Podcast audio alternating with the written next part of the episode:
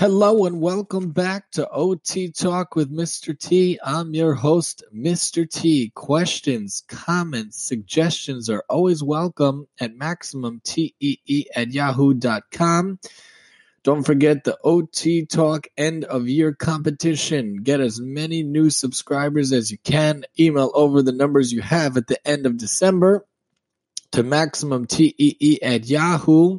If you're the winner, you will get Blineder $25 Amazon gift card. And remember, questions and comments and suggestions are always very welcome as we just changed the description of the show as per a comment of one of our listeners. So anytime you have any comments, feel free to send them over. Household objects, we have a couple of more topics to get through. And then we have some living life tips. And then we have some toy tasks. So let's get through some household objects today. Let's talk about the sponges. Obviously, the sponge itself is a fantastic thing to use when involved in the IADLs of cleaning dishes and taking care of dishes. But the sponge could be used for much more than just dishes. The sponge itself could be a really good method, a really good idea, a really good material to work the muscles of the hand especially if you want to build back the range in the fingers and you want to build back the muscles in the hand and the fingers, squeeze that sponge. Get it full of water, get an empty container, and squeeze the sponge out of the water and do that a few times in each hand or depending on the hand you're working on, a few times a day, depending on what your OT, your most close OT says to do, but that's just an idea to use in general. You could also cut up the sponges into little pieces, and we'll talk about that, especially to use the three fingers that we always talk about when it's a small little sponge. So you could do that. If you do cut up the sponges, use it to paint on paper, especially with little sponge pieces. You could also make sponge water balls. You can make a sponge tower. You could use sponge and glue, which is a lot less messy. You have the sponge and it's absorbent, so it gets the glue and it only needs to go to the areas. A lot of times I'm sitting there with the student, we're using the glue, even the glue stick for some reason gets very, very messy. The glue itself, this year we switched over to clear glue, still didn't help. Still very, very messy. So maybe if we try the sponge, maybe it'll work as well. You try it, we try it. We could all confer and see if it actually works, if it really is less messy. You could also make sponge designs with pieces and the sponge itself. You can make you cut up the pieces of the sponge into little sections. You can make different items out of those sponge pieces, especially letters, numbers, shapes, and a person's name. But even the pieces themselves, especially if there's different color sponges, you can make different patterns and different pieces and different objects out of the sponge. You could also make a sponge type of a boat. You can make a sponge sailboat with the sponge, a very cool thing, especially if you use a toothpick and a little piece of paper and make it a little triangle. And you could see it and you could put it in the tub. You could put it in the water and it could sail around with the kids in the tub. Very cool thing also. Sponge tennis ball with sticks and the sponge and a ball. Very cool thing also to use to do. You could do a sponge car wash. The actual car wash to wash a car. A sponge is actually a very good object to use. You have the bucket full of soap and water, and you have the sponge, especially on a hot day with the kids. You could sponge down the car. You could then have a water fight and the water guns, get the whole family involved with that. You could also do sponge planting. You could use sponge boats for the bath we just mentioned. You can make a sponge butterfly. You could do sponge bowling, especially if you have cups or you have jar not jars, but you have something like a cup or a can and you have the sponge and you could bowl it or you could throw it and you try to knock down the count the cans or the pins depending if it's on the floor or if it's on the table and you throw things like that. You could have a sponge relay. You could also have pretend food sponges. You could have a sponge bomb. Where i remember when i was in camp we had this besides for water fights and besides for water balloons people had sponge bombs where they would put them in the water the soak the sponge would soak up the water somebody would throw a sponge into another camper somebody not me of course somebody else would throw the sponge bomb and then when it hit the person, the sponge released the water onto the person. So that's what we mean by SpongeBob. Sponge bomb, not SpongeBob. You could also make a SpongeBob. We'll talk about that also. You could also make a tiny SpongeBob sponge painting. SpongeBob is on the brain, I guess. A tiny sponge painting with a pencil grasp. You have a tiny, tiny piece of the sponge, and you can use that to do nice little painting. And that's especially good if you want to work on that pencil grasp of the thumb and the pointer finger. But the thumb, pointer, and the middle finger would be great also if the pieces of the sponge are a little bit bigger.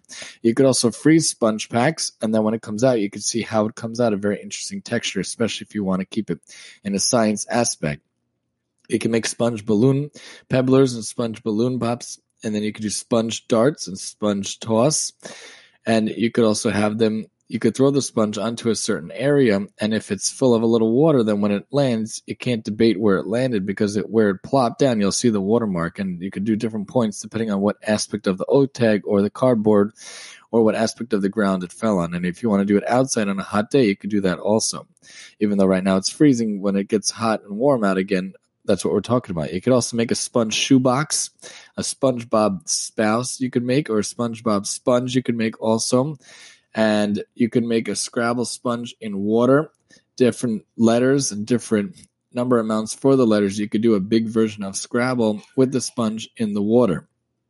You could also paint the sponges. You can make a sponge lei necklace. You can make a super soaking big sponge. You could have a sponge house and you can make the words, the shapes, the letters, and the numbers we mentioned before. Sponges and clothespins. Also, clothespins are a great material to use. We've talked about before. It's a very good three jaw chuck tripod type of a thing. This clothespin itself lends itself to holding the object of the clothespin itself in that wonderful tripod grasp. And then if you use the sponge with that, you get two for one. You could also make rainbow sponges and you could also remove lint with the sponge by the way. You could blister proof your shoes. You could also keep things together. You could keep keep you could keep things together and keep them clean together if you use sponge. You could depuff eyes also. You could cake decorate with the sponge and you could also stamp sponges if you want to get something a little bit um, is if you don't want to use your tongue and you want to get it a little bit wet, like an envelope, they also say you can use a sponge. I've never tried it, but it's a very cool thing also to try. You could also make the sponge to be dyed. You could dye it with different paints and different things, and it'll soak up those things. You could also dry things with the sponge. You could freshen a room with a sponge sealed in a vacuum. You could also make different bath toys art out of sponge pieces and you can make sponge stamps or sponge letters. You can make sponges and you cut them in half and you can use them in that way also.